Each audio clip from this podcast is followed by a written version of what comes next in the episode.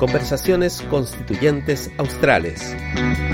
Desde Los Ríos, Los Lagos y Aysén, hablan las y los constituyentes. Análisis en profundidad junto a las académicas y académicos de la Facultad de Ciencias Jurídicas y Sociales de la Universidad Austral de Chile. Conversaciones Constituyentes Australes. Más información en derecho.uach.cl. Muy buenas tardes, bienvenidas y bienvenidos a esta segunda sesión de Conversaciones Constituyentes Australes tanto quienes nos siguen por las plataformas y redes sociales de la Facultad de Ciencias Jurídicas de la Universidad Austral de Chile, como quienes nos escuchan por Radio Watch. Tenemos entonces un nuevo espacio para conversar acerca de los temas que están en discusión en la Convención Constitucional y hacerlo con las y los convencionales constituyentes del sur austral, de las regiones de los ríos, los lagos y Aysén, donde tiene también sus sedes y donde actúa la Universidad Austral de Chile. En esta ocasión, el tema que nos convoca es un tema muy importante que ha estado eh, eh, permanentemente puesto sobre la mesa, es el tema de la participación ciudadana en la Convención Constituyente. Ya ¿no es cierto?, el, proceso de revuelta social que dio origen al proceso constituyente puso intensamente eh, en discusión las formas, los procedimientos de representación democrática y reclamó fuertemente la agencia política para tener voz y tener también capacidad de decisión, capacidad de acción, y por eso es un desafío fundamental para la, para la Comisión Constituyente, eh, para la Convención Constituyente, el mantenerse en contacto con este reclamo popular. Y de hecho es muy interesante, hemos visto estas últimas semanas cómo, a pesar de no estar aún aprobado el reglamento de funcionamiento ordinario de la Convención, las comisiones transitorias han tenido una intensísima agenda de audiencias públicas, precisamente intentando mantener esta conexión con las organizaciones sociales, con, con el mundo académico y en general, ¿no es cierto?, de poder recibir la voz de los ciudadanos. ¿Y qué mejor que hablar de participación ciudadana con dos convencionales constituyentes que están precisamente integrando la Comisión de Participación Popular y Equidad. Quiero darles la bienvenida entonces a esta sesión a Gioconda Navarrete y a Tomás Laive, ambos convencionales constituyentes por el Distrito 27 en la región de Aysén. En el caso de Gioconda Navarrete, electa por el por la lista Vamos por Chile, por el partido de Bópolis. Eh, Geoconda es de profesión asistente social, con estudios de posgrado en políticas públicas, con una larga trayectoria de servicio público en la región de Aysén. Fue Ceremi del Ministerio de Desarrollo Social entre 2010 y 2014. También cumplió funciones a nivel municipal y fue intendenta de la región de Aysén justamente hasta ser candidata a convencional. Además, ha sido dirigente gremial, ocupando cargos directivos a nivel regional en el Colegio de Asistentes Sociales de Chile y en la NEF. Y como dije, integra actualmente la Comisión de Participación Popular y Equidad Territorial. Muy bienvenida, Geoconda. Muy buenas tardes, Daniela. Saludarte a ti y a todos quienes conforman tu equipo. También saludar a Tomás, que está por ahí, y a todos quienes van, eh, están viendo este, este programa, lo están escuchando a través de la radio. Agradecer la instancia que está realizando la Universidad Austral, eh, dado que eh, nos agrupa, ¿no es cierto?, a las regiones del sur. tiene una fuerte identificación con el sur también la Universidad Austral, y para nosotros ha sido una de las pioneras en el caso de la región de Aysén en instalarse allá luego de, INACAP, y también hemos contribuido a su crecimiento porque sabemos que em, poder llevar el conocimiento de nivel superior y acercarlo a nuestros jóvenes en la región ha sido fundamental justamente para poder eh, brindar mejores oportunidades en el desarrollo de nuestras comunidades, de nuestra sociedad eh, y también de nuestro capital humano. Así que e, desde esa perspectiva muy feliz porque la universidad cumple un rol muy importante allá, la Universidad Austral, a la cual se ha sumado obviamente la Universidad ISEN, que es la universidad estatal más regional, pero em, donde sé también que desarrollan actividades complementarias. Agradecer la invitación y bueno, no sé si esto es solo la presentación y después vamos a preguntas o contarte un poco al tiro de lo que ha sido la experiencia en este mes y medio que vamos a llevar ya casi funcionando. Vamos enseguida a iniciar la conversación. Quiero presentar a Tomás también y ya luego también a, Alberto Cudú que, nos acompaña. Los voy a presentar a todos y ya partimos con, con, la conversación. Así que bienvenido también Tomás. Es un gusto tenerte también acá. Tomás también convencional por el mismo distrito, en este caso por la lista de la prueba, por el Partido Socialista cientista político de formación, retornado a las tierras aiceninas y ese arraigo territorial ha sido bien importante en su campaña, como también esta idea de representar a los movimientos sociales de los que fue parte o ha sido parte en, distintos roles o en distintos momentos, ¿no? y, entre esos hay una trayectoria importante de liderazgo social vinculado no únicamente, pero tal vez especialmente a las comunidades LGTB de hecho es uno de los fundadores de la red disidente constituyente que tiene como propósito coordinar la visibilidad y la representación de la diversidad sexual en la Convención Constitucional. Y también tiene experiencia, a pesar de su juventud, en el servicio público como asesor legislativo y asesor del Ministerio de Economía en políticas para pequeñas empresas. Igualmente integra la Comisión de Participación Popular y Equidad Territorial Así que seguro vamos a salir con una imagen mucho más clara, ¿no? De, qué es lo que se ha estado discutiendo en esta comisión. Muy bienvenido, Tomás. Muchas gracias, Daniela, por la amplia presentación, muy completa, y, también por la, invitación. Eh, también Alberto, que nos acompaña. Eh, me sumo a las palabras de Yoconda, que es importante que tengamos espacio de reflexión como este sobre lo que está pasando y también desde las universidades que tienen, juegan un rol en nuestra zona austral, especialmente en Aysén. Nosotros tenemos una doble conexión con la Universidad Austral, obviamente por la presencia que tiene la Universidad en Aysén, pero también por la gran cantidad de ayseninos que van a, a, Valdivia a estudiar, que siempre ha sido importante, así que hay, hay un, hay un, vínculo muy, muy lindo que yo creo que tiene que ver con las similitudes que tenemos, igual como, como región y como ciudades. Así que mm, feliz también de estar acá, de, compartir esa reflexión y, felicitar siempre el rol, el rol público que tiene la universidad. Yo soy un gran admirador del trabajo que tienen, así que lo, felicito por, por siempre estar impulsando conversaciones tan trascendentales. Muchas gracias, Tomás. Y finalmente quiero darle la bienvenida a Alberto Codú, profesor de Derecho Constitucional, doctor en Derecho, profesor en este caso en Valdivia, en la Escuela de Valdivia. Em, experto en temas de participación y de hecho estuvo la semana pasada em, eh, asistiendo precisamente ¿no cierto? a las audiencias públicas junto con otro colega, Felipe Paredes, hablando de algunas formas institucionales de democracia deliberativa, un tema que seguramente vamos a, a también poder abordar.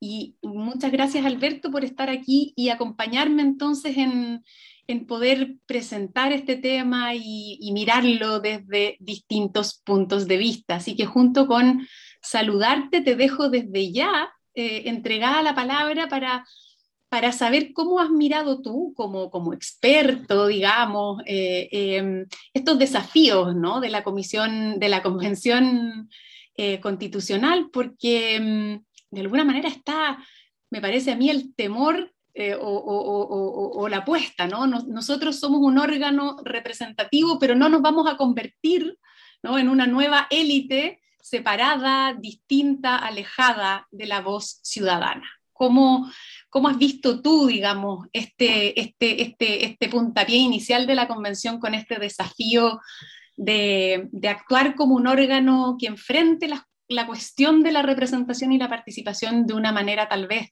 diferente a la de otras instituciones. Bueno, muchas gracias Daniela por, la, por la, esta introducción y la presentación de, de nuestros invitados, nuestra invitada. Así que, mm, bueno, yo creo que estas primeras este primer mes, estas semanas han sido súper interesantes porque todos estos conceptos que uno estudia a veces en la teoría, ¿no? Eh, imagino que para Tomás, que estuvo en la ciencia política, o para, para Gioconda, ¿no? Que, que estudió ahí políticas públicas, uno en general piensa que nunca se va a encontrar con estos conceptos puestos en la práctica de una manera tan ¿no? Eh, explícita, ¿no? La tensión entre democracia directa, democracia representativa, esta tensión que hay entre ser un órgano representativo, ¿no? Em, eh, depositario del poder constituyente, hay un mandato quizás de democracia muy, muy fuerte, pero igual siguen siendo un órgano representativo pero a la vez creo yo que están expuestos a, esta idea, ¿no? Esta como cacofonía, pluralidad, masividad de voces que hay en todos lados, ¿no? En los grupos de WhatsApp, en las sobremesas, en los barrios, en donde eh, ustedes parecen ser el órgano más expuesto a estos, como a esta, a esta cacofonía de voces que yo le pongo. Entonces, quizás una de las primeras cuestiones que yo eh, eh, como que trato de ponerme en, la posición de un convencional o de una convencional es, bueno, ¿cómo se maneja esa tensión, ¿no? Entre ser un órgano representativo con un mandato súper claro, súper concreto, que debe ser además ejecutado en un tiempo acotado, con todas estas como, como presiones que hay por mostrar ¿no? avances, eh, pero que a la vez como que tiene que cumplir con todas esas funciones simbólicas, todas esas funciones, todas esas funciones de, de representación, pero además de dar cabida a estas voces. Eh, em, cómo dar cabida a estas, a estas voces que a veces representan heridas, que a veces representan rabia, de, que a veces representan deseos como, como obstruidos por mucho tiempo de participar y que quizás están tan presentes en el discurso público. Y, yo diría una primera manera de, ponerle, o sea, como que quizás la, la, primera pregunta sería cómo, cómo se maneja esa tensión, cómo se vive esa tensión en, en, un, en un convencional, en una convencional. Esa sería la primera como tema de conversación que me encantaría poner acá. Así que, no sé, quizás para Tomás sería interesante partir porque como tú eres cientista político, que tienes manejo de todos estos conceptos que a veces se pasan en las salas de clase y después va, aquí estamos de partida haciendo un repaso eh, en un año aprenda todo lo que tenga que aprender de ciencia política en este año, ¿no? Y después... ¿no? Eh, no, un temazo, Alberto. Yo creo que, que efectivamente es un desafío este, esta, constituyente en muchos, muchos sentidos. Tiene demasiado patas este, esta constituyente que hacen que sea súper interesante como ejercicio, también ejercicio democrático, Em, pero también que, que pone muchos obstáculos, porque estamos apostando a que la constituyente resuelva muchos problemas del país. Y, que vienen problemas eh, estructurales del país, pero también problemas estructurales que están sufriendo la democracia moderna en el mundo. Entonces, mm. de repente hay, hay mucha expectativa, efectivamente, de que la constituyente pueda hacer cosas y también hay que empezar a ver qué es lo que podemos hacer y qué es lo que no podemos hacer.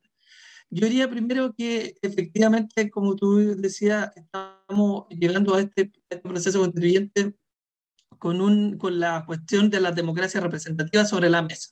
Sea, funciona o no el esquema que sirvió para, para el, siglo XX, funciona para el siglo XXI, cómo enfrentamos el, los desafíos eh, de la globalización, del, de las tecnologías que están poniendo presión a las instituciones y que, y que implica que hay ciudadanos que están mucho más empoderados, evidentemente eso ya lo sabemos, pero también hay interconexión entre muchos mundos diferentes. Hoy día al almuerzo hablaba con alguien que me decía, claro, antiguamente había había como un estándar del ciudadano y sobre eso se construía y, y todos tratamos de llenar los vacíos. Pero ahora es al revés, como que se toma la realidad, la, diferente, la diversidad que hay y sobre eso tú intentas construir y llegar a las instituciones. Mm. Porque pasa que hoy día la, la disidencia sexual que mencionaba Daniela, nosotros podemos conectarnos entre nosotros, entre diferentes movimientos de disidencia sexual de todo el país y además un movimiento en todo el mundo. Y tenemos la expectativa también de llevar, de tener una lucha en común que signifique cambio, transformaciones en nuestros países, en nuestras instituciones. Y eso hace que sea muy, muy difícil para las instituciones hacerse, eh, ser capaces de, de entender este, estas diferentes, no, no, no son los diferentes grupos y, personas que están presionando por, por cambios, sino que grupos que se, están interconectados y que por lo tanto se, se, comparten experiencias, lo que pasa con la disidencia en España y cómo eso transforma la institución y así hay, hay, hay un aprendizaje yo, yo creo que es complejo de manejar. Además, aquí hay, eh, está la expectativa, de cómo se transforma la democracia en este proceso, ¿no es cierto? En, la idea de que la democracia protegía, que, inauguró la, la, constitución del 80, que tuvo modificaciones, por supuesto, todavía eh, no permite pensar en una democracia, ni siquiera como la democracia, yo creo que anterior al 73, con, con la riqueza, digamos, que, que tuvo en el siglo XX sino que eh, todavía con, un con problemas, con, dificultades, eh, y que tiene que ver con los cerrojos, ¿no es cierto?, que, que tanto hablamos de, esta constituyente, que es lo que, nos, lo que nos trajo este proceso. Entonces también está eh, la idea de que podamos resolver o destrabar muchos de estos cerrojos y en el fondo abrir la puerta a desbloquear cambios.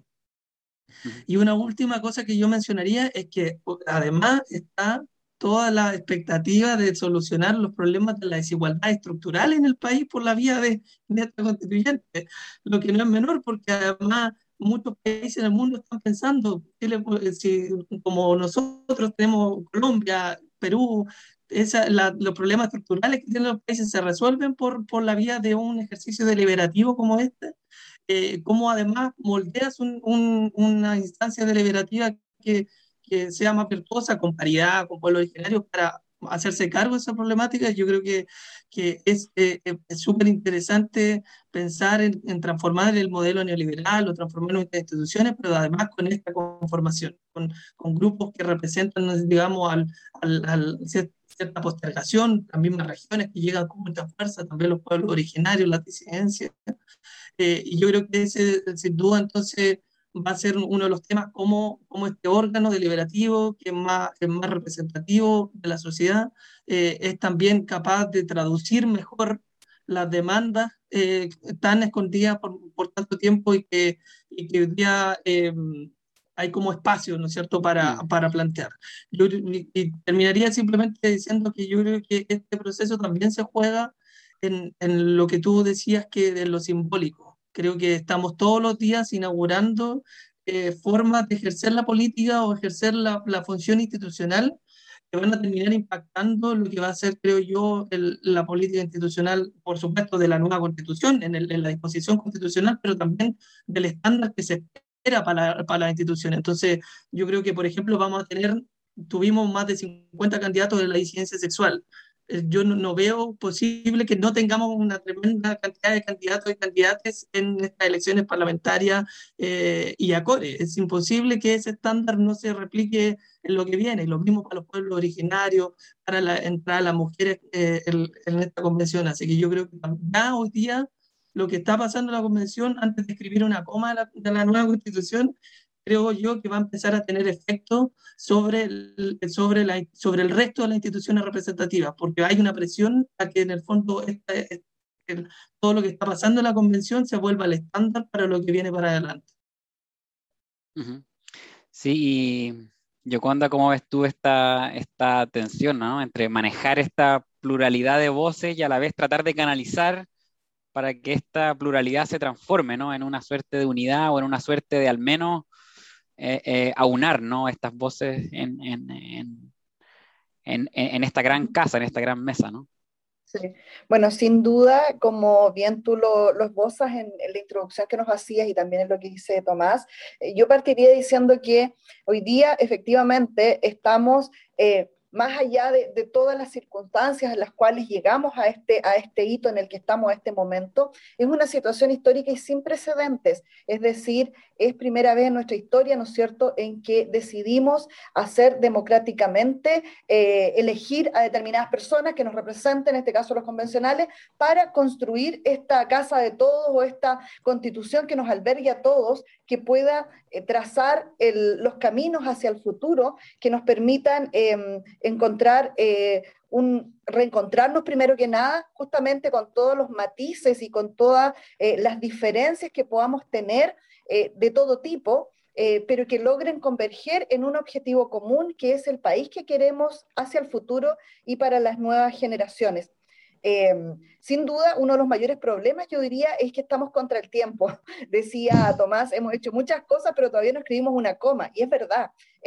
yo creo que y hemos sido criticados por eso. Yo creo que aquí lo que falta un poco es de quizás dar a entender hacia afuera los procesos, porque nosotros partimos de cero. Entonces es imposible que tú pienses que íbamos a llegar el día 4, nos iban a investir y el día 5 ya íbamos a estar discutiendo temas de fondo, porque esto tenía que organizarse y es lo que hemos estado. Y, y cuesta ponerse de acuerdo y cuesta avanzar si lo quieres hacer de manera responsable. Y ahí yo quiero hacer un punto también. El trabajo, o sea, esta instancia en la que estamos, esta convención constitucional, eh, fue pedida por muchos y de muchos sectores y por muchas personas que ven en ella la forma de poder eh, mejorar la visión y el país hacia el futuro. Por lo tanto, hay muchas expectativas, pero esas expectativas van desde lo más macro y hasta lo más micro, eh, hasta casi lo más doméstico, que se va a traducir no en la constitución, sino que luego en la política pública. Y eso la gente no lo sabe o no lo entiende de esa forma. Y yo creo que ahí tenemos un rol muy importante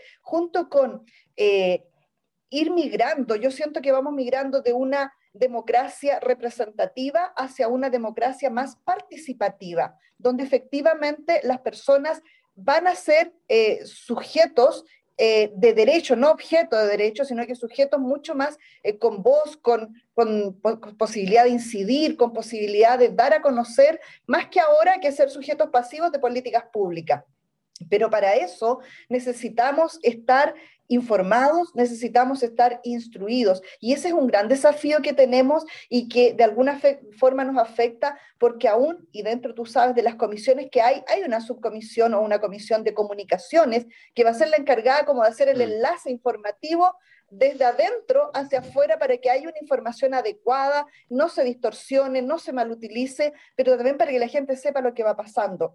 Eh, y ahí eh, es súper importante eh, hoy día, además, cuando tenemos una población, a diferencia de hace 30 o 40 años atrás, mucho más informada, con medios de comunicación mucho más instantáneos, que sabes en el minuto lo que está pasando, mucho más empoderada y con una visualización también de ver las distintas realidades. Nuestro país en sí es un país, ¿no es cierto?, que por su condición geográfica es absolutamente distinto de norte a sur, con realidades distintas, con necesidades distintas y con formas de eh, soluciones distintas también. Por lo tanto, ahí tenemos un tremendo desafío en cómo unamos esos criterios y es una de las cosas que a mí me preocupa ahora, sobre todo que estamos en la comisión eh, con Tomás de participación eh, popular y equidad territorial, es cómo vamos a poder buscar aquellos mecanismos que sean los mejores, porque tenemos poco tiempo para aplicarlos, para sistematizarlos y para insumarnos con ellos, ¿no es cierto? Eh, pero que sean además transparentes, eh, fiables, em, transversales y que puedan recoger el máximo de información, sobre todo no de aquel que participa siempre, de aquel que minoritario o mayoritariamente se ha sentido excluido, incluso porque, aunque pueda tener muy buenas ideas, siente que nunca han sido tomadas en cuenta. Eh, no, ¿para qué vamos a hacer lo mismo? ¿Para qué vamos a ir si, no sé, yo te pudiera decir, a lo mejor en mi región pudieran decir la gente del campo, no, ¿para qué vamos a ir a una asamblea si en realidad se va a decidir en Santiago? Eh, es como porque estamos como condicionados a que todo se decide y se hace en las capitales regionales o en la capital nacional y muchas veces nos autorrestamos de poder participar y poder dejar reflejado lo que a nosotros nos interesa. Por lo tanto, creo que ahí tenemos un trabajo súper importante de cómo buscamos esos mecanismos, cómo lo hacemos de la manera más fiable también para que legitimemos el proceso que estamos haciendo, porque si no logramos esa conexión de real legitimidad con la, con la ciudadanía, eh, no va a ser el resultado que todos esperamos y con el cual yo creo cada uno de nosotros y de los miles de candidatos que hubieron y que después se redujo a un centenario y medio, que somos los 155, llegamos con la visión de, eh, de contribuir a mejorar un futuro, el futuro de las próximas generaciones. Eso es lo que te podría contar. Súper. Gracias, gracias por, esta... Sí, Alberto, no, dale, dale, dale, dale, dale. Eh, súper interesante. Yo, quisiera rescatar como dos, dos, ideas. Una, Tomás decía, eh, ya no existe como esto del estándar del ciudadano. Creo que eso es muy interesante como hablamos de participación ciudadana, pero, pero el ciudadano así en abstracto no existe, ¿no? Lo que existe son sujetos políticos situados territorialmente y es muy interesante que la comisión se llame también de equidad territorial, situados eh, en género, sexualmente, eh, Entonces, eh, así como hay diversidad, hay identidad, ¿no? Entonces, ese parece un desafío también al pensar estos mecanismos a los que apuntaba ya en su intervención Gioconda y, y, otra cosa que me pareció muy interesante es como esta idea de que parece que estuviera como empezando a tomar forma la propuesta o la idea de que puede haber un modelo diferente de democracia participativa y que hay que, súper interesante, estrenarlo en la propia convención, ¿no? Eso creo que en nuestra primera conversación, que justamente fue sobre la instalación y sobre esta idea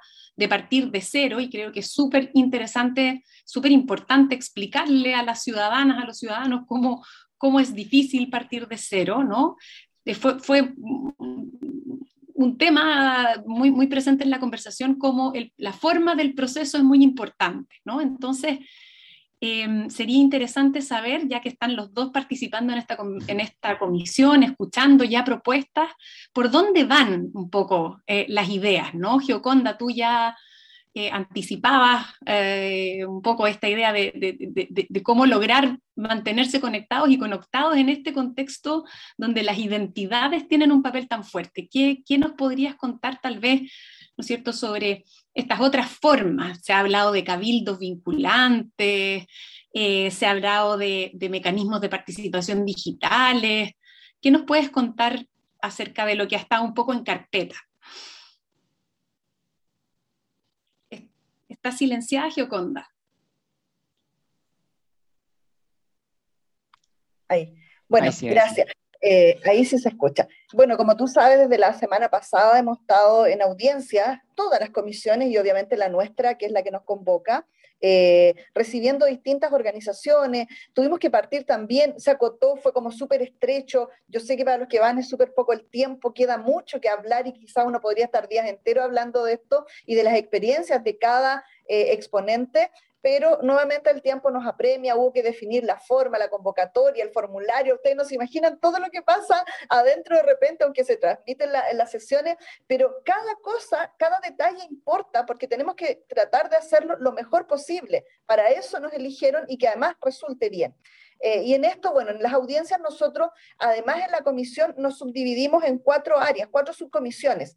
Una tiene que ver con todo lo que es marco teórico y normativo de la participación ciudadana. Un segundo, una segunda subcomisión tiene, en la que participamos Tomás y yo tiene que ver con las eh, metodologías y mecanismos de participación eh, popular y con, y con una mirada guía territorial, incorporando los grupos, los grupos históricamente excluidos.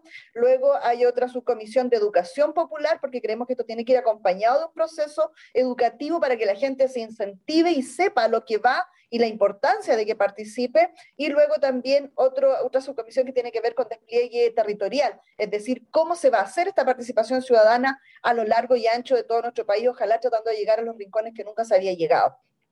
Y por ende, las audiencias han estado orientadas a conocer experiencias eh, desde lo metodológico hasta lo eh, territorial para ver cómo se llega a los diferentes sectores, cuáles pudieran ser las mejores alternativas a implementar para después poderlas sugerir nosotros en, la propuesta que vamos a hacer de reglamento y que sea lo que quede firme en el reglamento definitivo cuando se vea la parte de participación ciudadana. En eso yo creo que eh, va a ser súper difícil porque también eh, habemos muchos con muchas miradas distintas. Eh, si a mí me preguntan, yo sigo insistiendo un poco en lo que dije delante. Creo que tenemos que ser, estamos contra el tiempo, tenemos que buscar mecanismos que sean eficientes, representativos, eficaces, transparentes, que les den certeza y garantía a toda la ciudadanía que lo que allí se va a aplicar va a ser súper neutral, va a ser efectivamente lo que se recoja, lo que la persona eh, piensa y no lo que le pueda eh, influir eh, cualquier elemento externo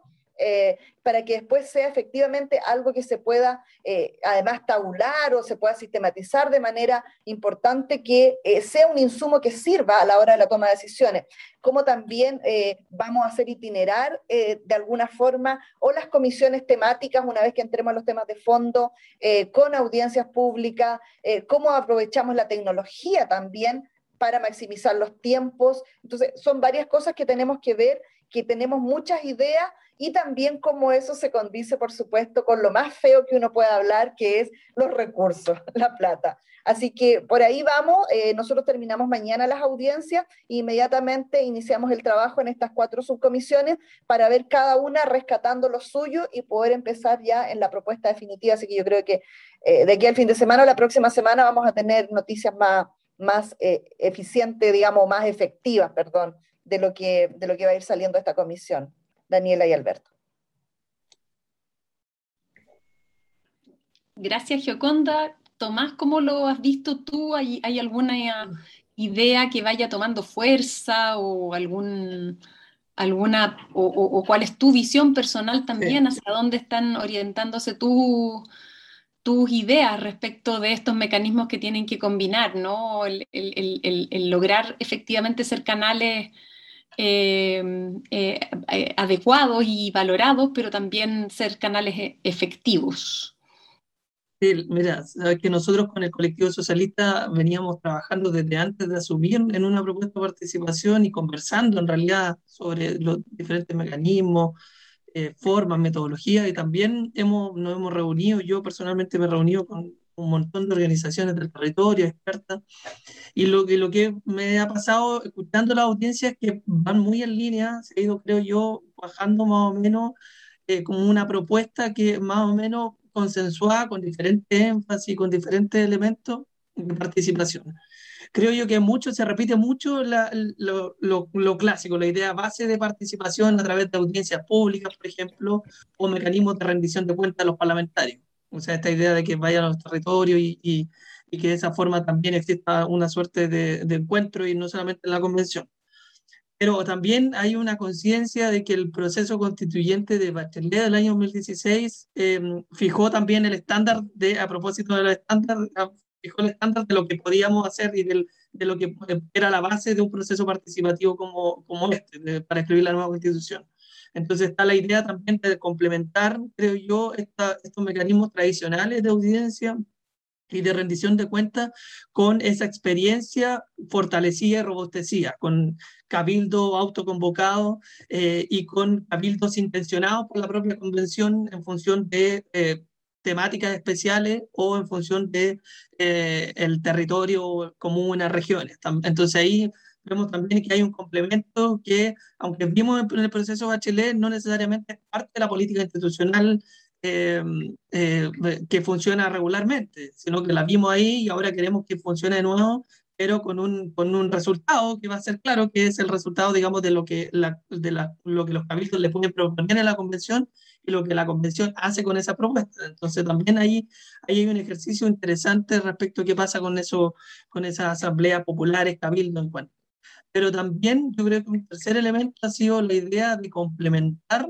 todo esto con, con eh, innovaciones democráticas, con mecanismos más disruptivos, que permitan eh, también entonces generar una, una, idea, o sea, algo simbólico respecto a que estamos haciendo algo diferente en esta convención, pero también muchos de estos mecanismos, instaurarlos como mecanismos permanentes en el, en el ejercicio del, de la política institucional, que se han visto en otros lados y que en Chile no hemos tenido experiencia. Y estoy pensando en el Foro Nacional, en la idea de tener una instancia eh, por ciudadanos, integrados por ciudadanos sorteados, que sea representativo del país y donde lo que importa en ese lugar no es tanto el resultado, sino que la deliberación democrática, lo que, lo que le pasa a los ciudadanos cuando van a una instancia de debate y que muchas veces terminan cambiando de opinión. Eso, eso tan lindo que ha funcionado en otros países, nosotros no lo hemos tenido, hemos tenido experiencias como lo que hizo, tenemos que hablar de Chile, los 400, pero no en, en un proceso institucional. Entonces también ahí hay un mecanismo. Otro mecanismo yo diría que la iniciativa popular también existe en otros países a nivel legislativo y ya está muy con mucho aire en este proceso la idea de que los ciudadanos de que contemos con un mecanismo vinculante también porque esta idea de lo vinculante también a la hora de tratar de diseñar un sistema de participación, porque hay una idea de las personas de que ya no quieren una participación simbólica, sino que vinculante. Entonces, pareciera que una de, esas, de las formas de hacerlo es, es una, la iniciativa popular de, de norma o, constitucional, que implica que las personas con determinado número de adhesiones puedan ingresar una indicación, un texto que se vote, que tenga un efecto sobre la deliberación de la convención. Yo creo que eso también es súper interesante. Eh, eh, al menos es uno de los mecanismos que a mí más me gusta, que genera un cambio también y que por supuesto esperemos que se traduzca también en la nueva constitución, en la iniciativa popular de ley. Y un último elemento, bueno, dos todo elementos adicionales, uno diría que el, la idea de los plebiscitos intermedios, los plebiscitos dirimentes que hoy día se está volviendo uno de los temas más controversiales, diría yo, aunque todavía no entramos al debate de las normas propiamente tal, ya la audiencia se va notando cuál es el ánimo respecto a, a, cada uno de los mecanismos. Yo creo que eh, hay, hay, ha llegado desde las organizaciones sociales y desde algunas organizaciones expertas como esta idea de complementar este proceso que tuvo plebiscito de entrada con plebiscito de salida con plebiscito intermedio que a mí, a mí me, me, también me, me, parece que es súper interesante, que tiene una serie de complejidades que yo he planteado y que, y que me ha, he pasado de ser muy entusiasta de, lo, de los plebiscitos intermedios a empezar a dudar de, su, de, de, si son viables o no, si son eh, pertinentes, si son deseables por, por, por, todas las complejidades que tienen, pero se ha vuelto un tema. Entonces también estamos viendo que, que quizás en el reglamento va a terminar estando, ya sea para, como uno de los mecanismos priorizados o como un, uno más del set de herramientas que va a tener la constituyente eh, a la hora de hablar del sistema de participación. Y un último tema diría que tiene que ver con lo que hace, está haciendo la Comisión de Descentralización, que es la idea de una convención itinerante, que también eh, viene muy fuerte desde los que somos de regiones, eh, y que queremos ver también en este ejercicio constituyente una forma diferente de lo que hemos visto eh, en la política institucional, que está centralizada obviamente en Santiago, pero además centralizada en las capitales regionales. Entonces ya la Comisión de Descentralización avanzó en una cuestión muy simbólica, eh, que, que, es ir a sesionar a las regiones, a, a cuatro regiones donde se van a sesionar en esta etapa previa de las comisiones provisorias, pero que en el fondo lo que esperamos es que ese mismo mecanismo termine estando parte, siendo parte del reglamento final y como un mecanismo en el que pueda acudir la convención para salir ya sea con las comisiones permanentes a, terreno o incluso diría yo con las plenarias. Yo creo que hemos discutido harto del, del, efecto simbólico que va a tener en las personas, en, en, en, en la percepción de, de, este proceso, la legitimidad, eh, en la idea de, que esto es diferente, el, que la convención, el plenario de la convención, por ejemplo, pueda ir a uno o dos regiones en toda su existencia, eh, yo creo que va, eh, es algo que sería increíble, increíble para la región, increíble para, para buscar un efecto descentralizador en la nueva constitución. Así que yo creo ahí está como el resumen. Hay miles de énfasis y, cosas que van apareciendo entre medio, eh, pero creo yo que ya están empezando a aparecer cuáles son los mecanismos que suben, los que bajan, cuáles producen más rating, cuáles no. Y hoy día el, gran desafío de nosotros es tratar de crear un sistema coherente, que en el fondo sepamos cuándo uno, cuándo el otro, eh, cuál va a ser utilizado para buscar a grupos históricamente discriminados, cuáles son transversales, cuáles funcionan también durante todo el periodo cuáles funcionan solamente cuando eh, la, convención necesita resolver un, tema y va a acudir a esta herramienta. Entonces, eh, ahí todavía falta ese paño por cortar, que viene ahora en las subcomisiones, pero al menos ya en la foto de lo que está sobre la mesa, yo creo que ya es diferente a los mecanismos con los que cuentan los órganos representativos actuales. Oye, eh, bueno, voy a intervenir acá, pero me parece súper interesante que mm, parte importante de las cosas que estamos discutiendo acá, ¿no? Y lo que se va a discutir en la convención, eh, van a quedar, ¿no? O sea, como que parte importante de las prácticas políticas que se están viendo hoy en la convención, la idea es que queden, ¿no? Que permanezcan, que se proyecten en el tiempo. Entonces, quizás eh, eso es lo que me dicen mis amigos que están afuera, tengo varios amigos, soy parte como de un círculo de, abogados de derecho constitucional comparado y están todos como obsesionados con Chile, ¿no? Como es que ustedes son como muy raros porque como un socialista llegó al poder por la vía democrática en el 70, después, eh, o sea, un, una persona con un programa marxista llega al poder por la vía democrática, después expulsan a un dictador con un lápiz y un papel en virtud de un plebiscito eh, que se hizo con las reglas que él mismo se dio, y después ustedes ahora como en la mitad es como crisis climática, como nadie sabe, crisis de los partidos de representatividad, deciden darse un proceso con reglas más o menos institucionales. Entonces, eh, lo, lo, que ellos me dicen es, ¿pueden ustedes eh, imaginarse una nueva forma, eh, una nueva institucionalidad para, para, la participación ciudadana en el, en el orden constitucional que viene. Y, lo digo porque ustedes son, o sea, han trabajado en el servicio público, son, han tenido que lidiar con estos consejos de la sociedad civil, me imagino, como que han estado ahí, como teniendo, y como que en general se ve como un cacho, se ve como una cosa, como que hay que hacer esto, hay que hacer algo por cumplir. Eh, y, ustedes, me imagino, han lidiado con la frustración ¿no? de, las personas que a veces desean participar y saben que la cosa va a quedar ahí, que no va a llegar a ningún lado.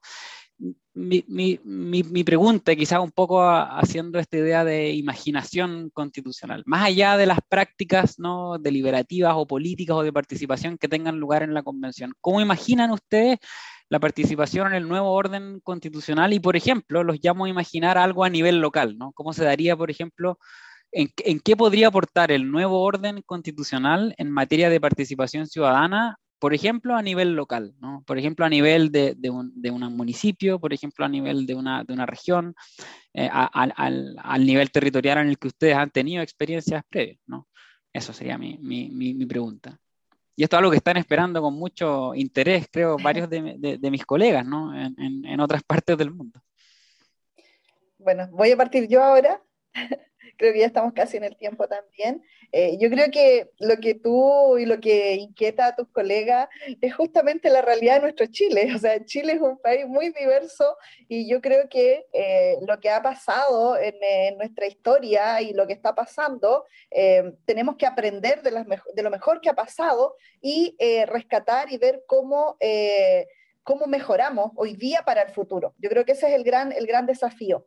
Eh, y obviamente en un mundo mucho ya más globalizado, en un mundo donde yo te decía que desde que las comunicaciones empiezan a penetrar por las diferentes vías y plataformas, hacen que el ciudadano se vea y vea y comprenda de una manera distinta lo que pasa a su alrededor y ya no se sienta un objeto, sino que un sujeto, eh, va haciendo cambiar la mirada. Eh, lo que tú dices, efectivamente, em, yo creo que al contrario, los COSOC, por ejemplo, que se fueron instalando y, se han ido instaurando a, a, la luz de los servicios públicos, son una herramienta distinta que te ayudan a ver desde afuera lo que muchas veces el quehacer cotidiano no te permite ver. Eh, son un aporte muy, muy importante y muchas veces eh, la sociedad civil llega con soluciones más fáciles de las que uno mismo puede pensar cuando está metido en la institución o tiene la responsabilidad de liderarla o tienes que estar cumpliendo la meta, etcétera, porque así funcionamos en el servicio público.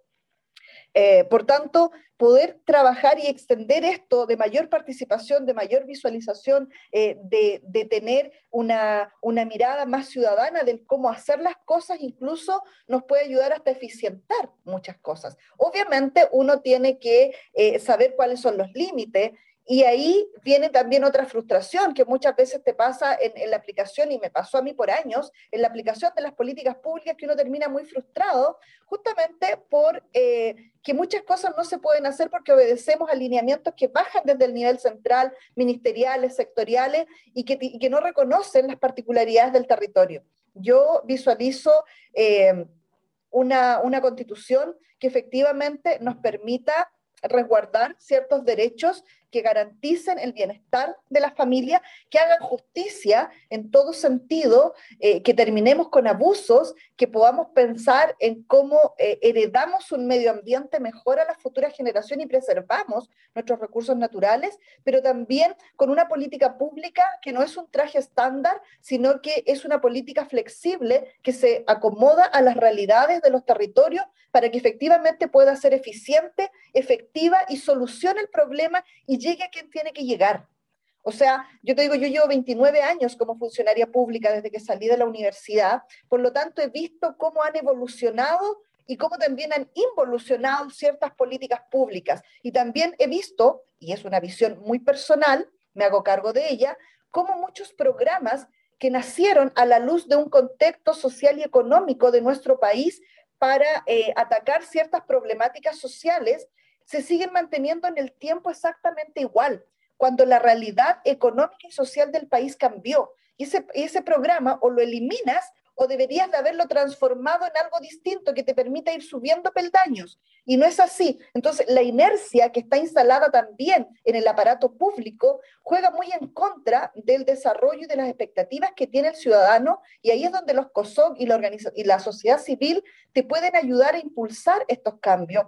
Y de hecho, nosotros somos partidarios de instalar un derecho del ciudadano a exigir la buena y la adecuada y oportuna administración, la atención pública porque hoy día tenemos servicios públicos que transitan en la inercia, eh, simplemente cumpliendo el día a día, que trabajan con el compra huevo, con el ciudadano, que se gastan muchos miles de, millones en, digamos, en su quehacer, pero que no llegan efectivamente a lo que el ciudadano necesita. Por lo tanto, nosotros tenemos que cambiar y evolucionar en muchas cosas para que efectivamente podamos llegar a tener ese país que nosotros soñamos. Aquí somos todos co-constructores de esa, de esa ideal que miramos o que pensamos que queremos tener y que nos motivó a estar en lo que hoy día estamos.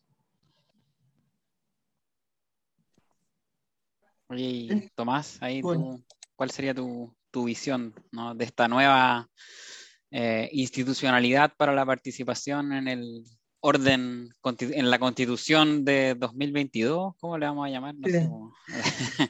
2022, sí, puede ser. Eh, bueno, no es fácil la pregunta porque tiene muchos muchos temas eh, eh, dentro de lo mismo. Yo creo que por un lado hay, hay una expectativa de la ciudadanía de, ser capaz de participar más directamente de la toma de decisiones.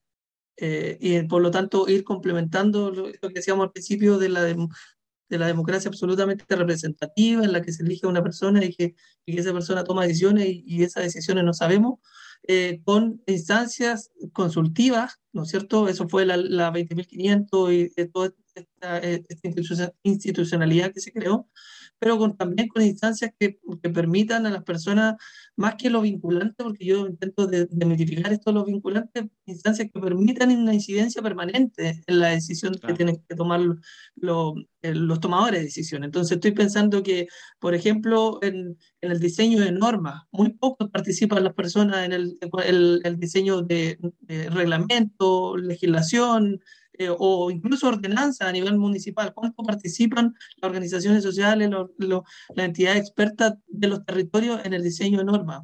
Realmente muy poco. En el, los diseños, los presupuestos, esta idea de los presupuestos participativos, eh, o la idea de, hacerlo, de consultar los, los planes reguladores, eh, yo creo que está la misma expectativa de cómo generamos instancias de participación que influyan es la decisión del tomador de decisión, entonces que se reparta un poco mejor eh, el, el, el, poder y, el, y la toma de decisión. Ahí yo creo que hay, un, hay una cuestión clave y, y, ahí hay que pensar qué tipo de instancias creamos, cómo perfeccionamos esta institucionalidad de la, de la 20.500, también haciéndose cargo de los desafíos que tiene el mundo en términos tecnológicos. Ahí hay mucho por hacer y creo que no, no miramos eso eh, con el detalle que deberíamos mirar. Pero yo creo que también pasa por por perfeccionar también el órgano representativo en sí mismo, o perfeccionar la democracia que tenemos, o la sofisticación de la democracia, y especialmente a nivel territorial. Yo, eh, por ejemplo, los CORE, los CORE son, absoluta, son órganos absolutamente opacos todavía. La gente no sabe cómo funcionan, qué hacen, son herederos de una institucionalidad eh, eh, antigua. Entonces, en mi territorio la gente no tiene idea qué hace el core y, cómo se separa su función respecto a lo otro. Yo creo que tiene que ver con, con un órgano que quedó totalmente desplazado por, eh, por, por, la realidad. A los concejales les pasa lo mismo, lo, son, eh, no tienen facultades para enfrentarse al alcalde, tiene que, hay una cuestión un poco clientelar también. Eh, pero, pero también dotarle de más facultades al concejal o, o rediseñar el, los municipios como un órgano de representación también implica hacer que las personas se sientan más interesados, generar un vínculo mejor con la, con la persona. Eh, y, y, además yo pienso en mi territorio también, en mi territorio eh, las personas que viven en Mañiguales, no sé, que, que depende de la comuna de Isen, también quieren sentir que hay una, hay una persona que los representa a ellos y no solamente el municipio que está a 30 o a 60 kilómetros de su realidad. Entonces, ¿cómo creamos una, una, entidad que sea representativa de, ese, de esa descentralización? O ahora que está, hay una tremenda discusión respecto a los servicios locales de educación y a todo el proceso de municipalización.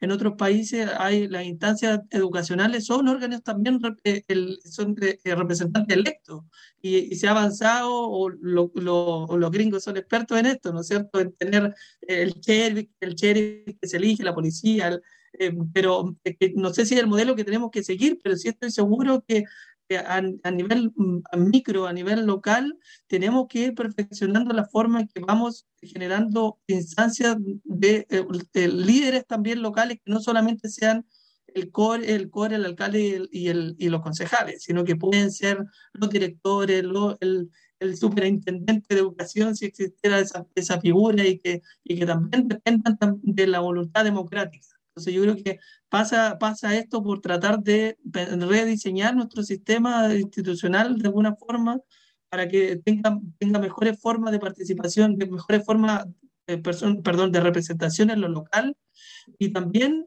complementar esa representación con instancias abiertas a la ciudadanía en la toma de decisiones. Yo creo que por ahí van las dos cosas. Ahora, cómo esto se hace a nivel constitucional, yo creo que falta todavía esa discusión pero al menos esas dos son, son yo creo que mis, preocupaciones iniciales. Daniela.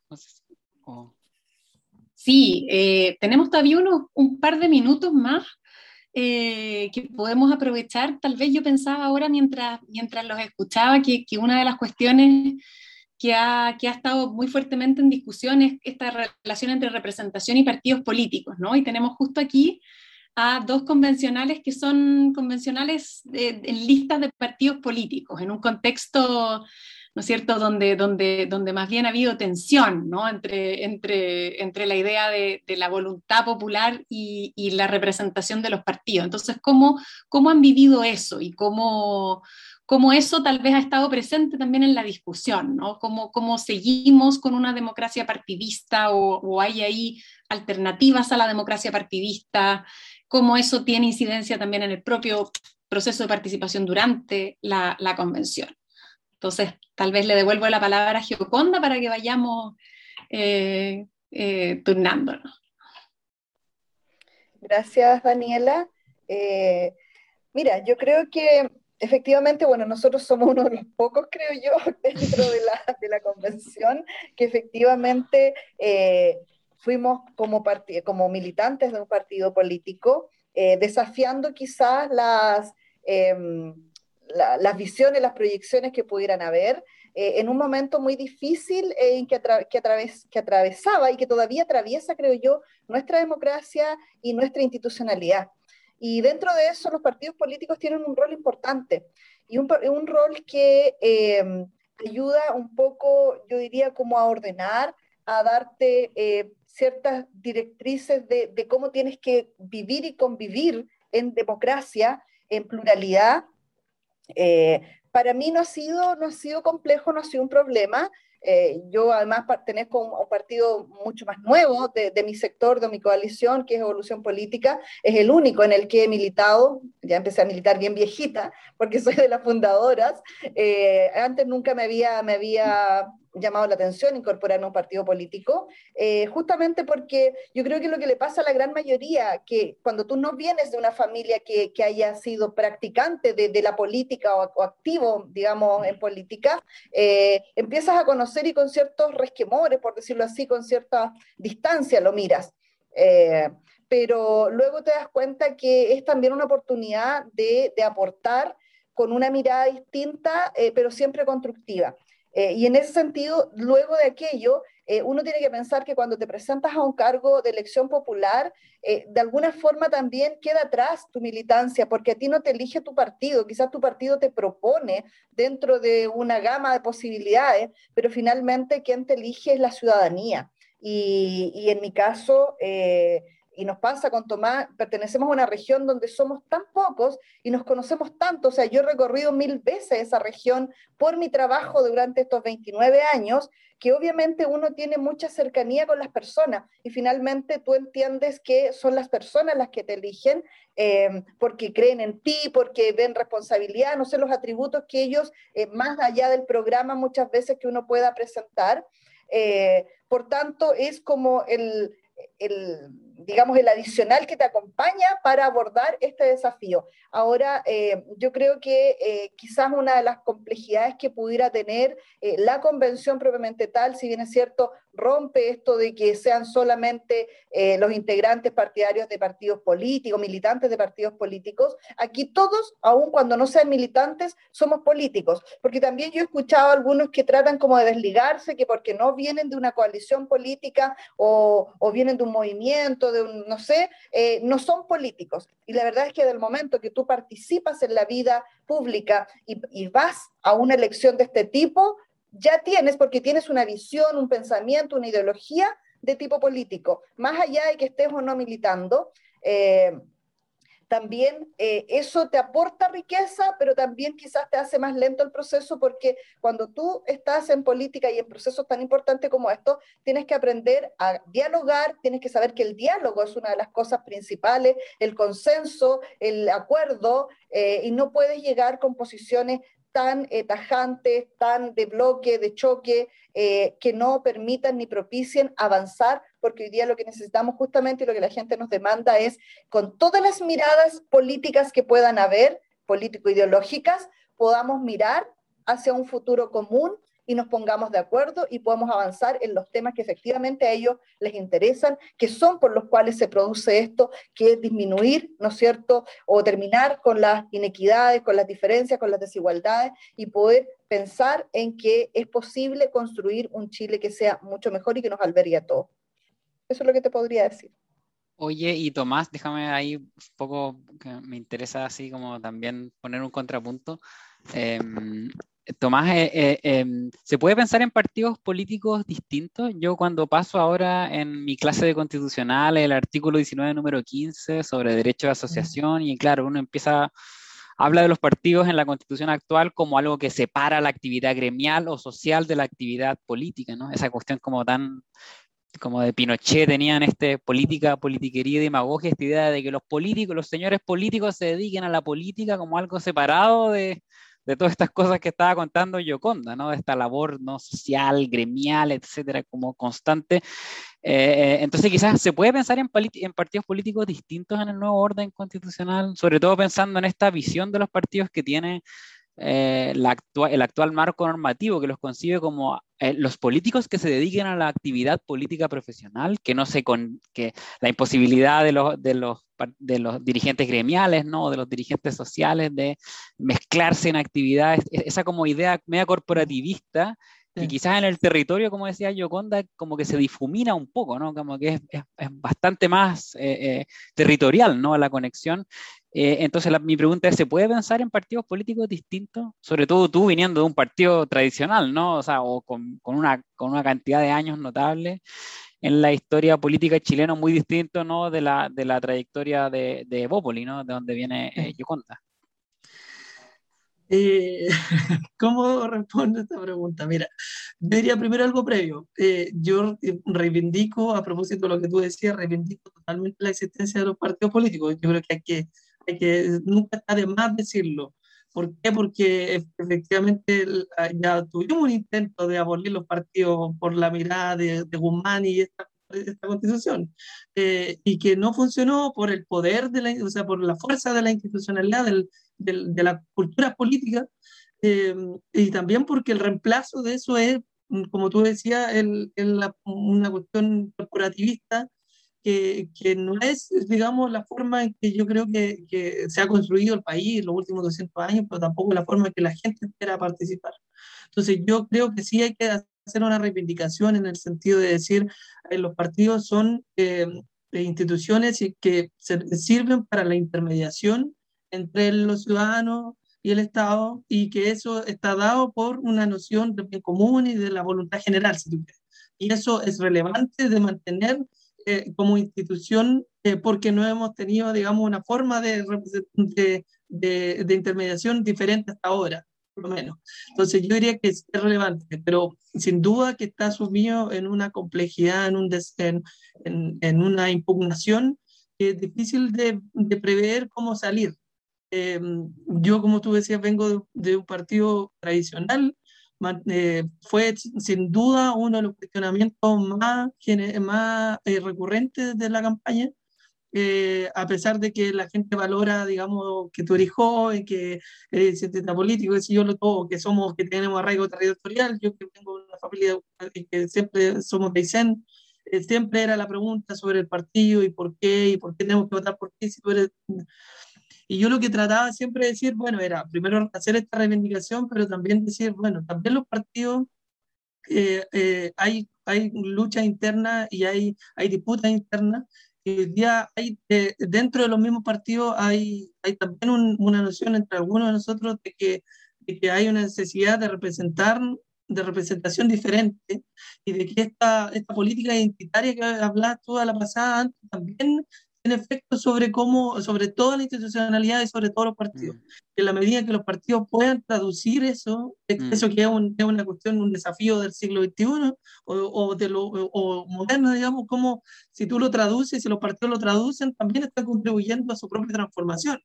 Entonces, el hecho de que el colectivo socialista somos 16 y hay, hay dos que somos de la disidencia sexual, o sea, el partido más tradicional del mundo tiene dos disidentes sexuales, eh, también habla de que hay, hay, hay un esfuerzo desde las bases de, de, los partidos que no se ve y que, y que, y que, y que surge y que se, se, institucionaliza. Entonces yo también en la campaña reivindicaba la capacidad que teníamos eh, los, mm. los, que algunos, algunos militantes de también representar esa necesidad de conectar con tu, con tu representante de algo que es como tu identidad, ¿no es cierto? Y que eso está repartido en, los, en diferentes partes de la sociedad y que hay algunos partidos que entienden y mm. algunos esfuerzos que, son fructíferos y otros que no. Entonces, ahí yo creo que hay una posibilidad de, de, transformación que, si los partidos, de nuevo, entienden, pueden, pueden avanzar en una reformulación completa. Pero, pero además diría yo que hay que estamos que la pregunta sobre los partidos es compleja porque estamos ante mm. un, un cuestionamiento global esto está pasando en todo el mundo, en, todo el mundo puede haber más confianza en las instituciones o menos, más confianza, pero en general hay un problema de los, partidos porque el mundo está cambiando, el desafío tecnológico, lo que hablamos al principio de los grupos, de la interconexión, hace que también tú sientas que la solución está más en un movimiento social en el que tú perteneces, en el que te moviliza y que te despierta fervor y donde tú te sientes mucho más conexión con las personas que en un partido político, mm. que además es lento, la traducción desde la demanda hacia el resultado es, mucho más lento que desde el movimiento social eh, hacia la calle y hacia lograr un triunfo concreto. Entonces, yo diría que, que, hay que esperar cómo esto evoluciona en el resto del, del, mundo, pero creo yo que nosotros estamos ya avanzando, en que llegamos a, a, esta crisis global con un proceso institucional para, para hacerse las preguntas de nuevo. Entonces, creo yo que ya en eso eh, eh, estamos eh, haciéndonos cargo del problema porque estamos precisamente a través de una vía democrática institucional tratando de repensar las instituciones, repensar la democracia, los partidos políticos y ver cómo salimos, cómo Chile sale de esto y si sale bien y si reformula y se actualiza, que también eh, aportar al mundo con una fórmula diferente. Wow, vaya, vaya desafío, vaya desafíos.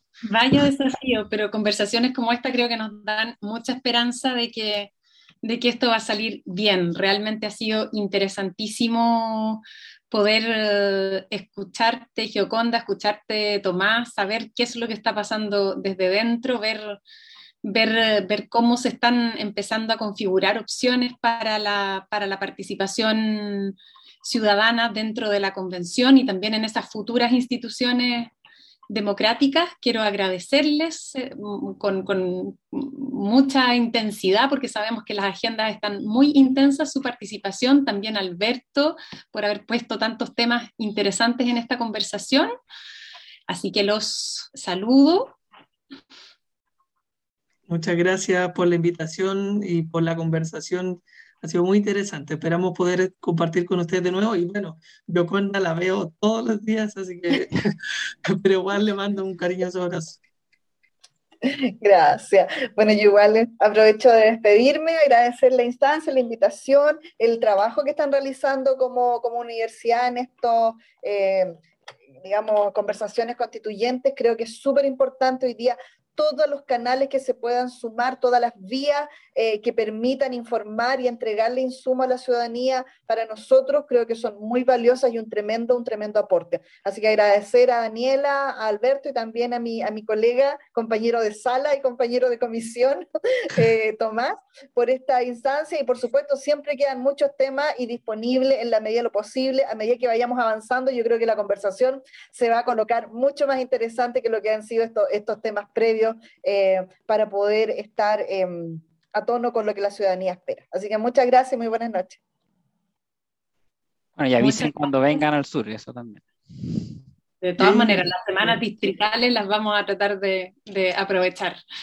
Eh, muchas gracias, seguro que la participación va a volver a estar en estas conversaciones. Por ahora los dejo invitados a la próxima sesión, la próxima semana, sobre los otros temas que tiene que abordar el reglamento de la convención.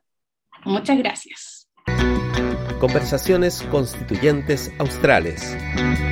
Desde los ríos, los lagos y Aysén, hablan las y los constituyentes. Análisis en profundidad junto a las académicas y académicos de la Facultad de Ciencias Jurídicas y Sociales de la Universidad Austral de Chile. Conversaciones Constituyentes Australes. Más información en derecho.uach.cl.